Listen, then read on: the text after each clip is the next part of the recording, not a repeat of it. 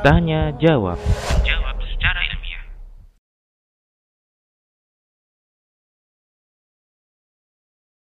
Anak usia 8 tahun adalah seharusnya anak yang sudah usia mumayyiz tamyiz ya. Jadi usia tamyiz mumayyiz itu melakukan pendekatannya berbeda dengan anak usia 6 tahun. Anak usia 6 tahun, 5 tahun atau di bawah 7 tahun itu ya uh, ini adalah fase di mana ketika kita memperlihatkan dan mencontohkan itu ya adalah fase yang masih efektif ya dibandingkan usia di atas tujuh tahun. Bukan artinya di atas tujuh tahun kita contohkan kebaikan tidak efektif sama sekali, bukan. Tetap efektif, tapi efektivitasnya adalah lebih besar ketika mereka masih tufulah di bawah tujuh tahun. Karena di atas tujuh tahun ini anak udah usia mumayyiz seharusnya. Dan pendekatan kita mendidik anak di, di apa di atas usia tujuh tahun ke atas itu beda, beda, ya.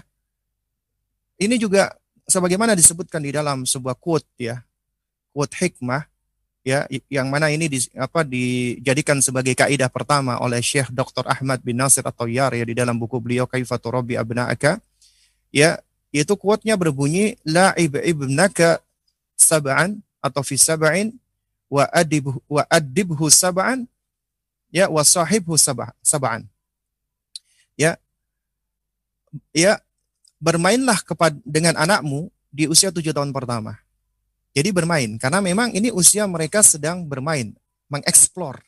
Mereka sedang mengenal, mengenal dirinya, mengenal lingkungan sekitarnya, ya.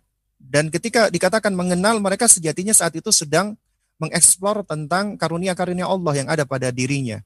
Ya, anggota tubuhnya, makanya di situ ada apa namanya stimulasi motorik ya, kemudian juga tentang uh, indera-inderanya, makanya di situ ada stimulasi sensorik karena sedang sedang berkembang dan tugas kita adalah menstimulasi itu semua.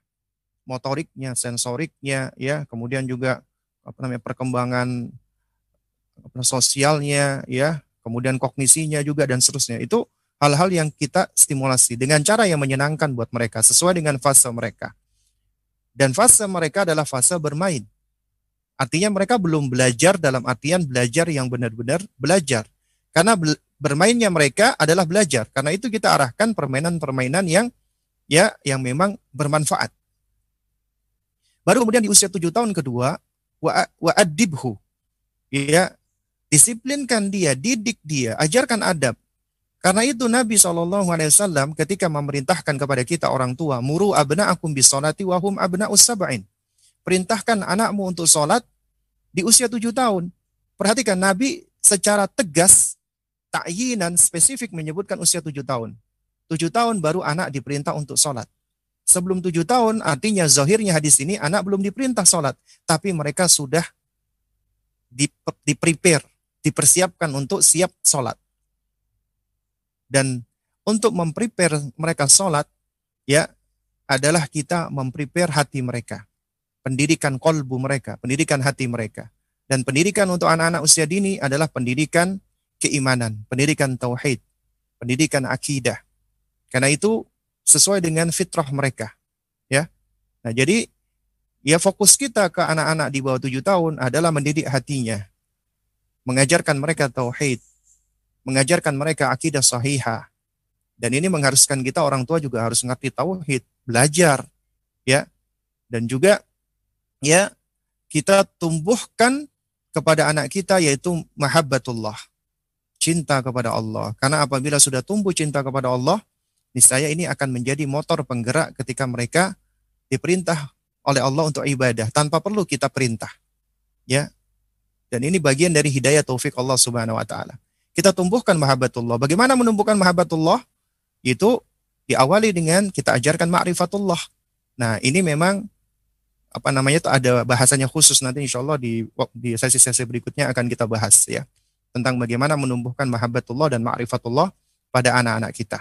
Nah, karena itu ya, ketika kita mendidik itu tidak selalu kita kita stick atau kita hanya berpegang dengan satu metode saja karena tiap tiap anak juga beda-beda. Ya. Mereka unik ya. Demikian pula misalnya ini ada anak enam tahun ya, abangnya 8 tahun. Nah, bisa jadi si adik ini lebih niru ke abangnya. Abangnya misalnya nggak nggak mau sholat ketimbang ngelihat uminya atau abinya. Nah, karena itu makanya ini pentingnya bagaimana kita membangun bonding, attachment dengan anak-anak kita. Ya.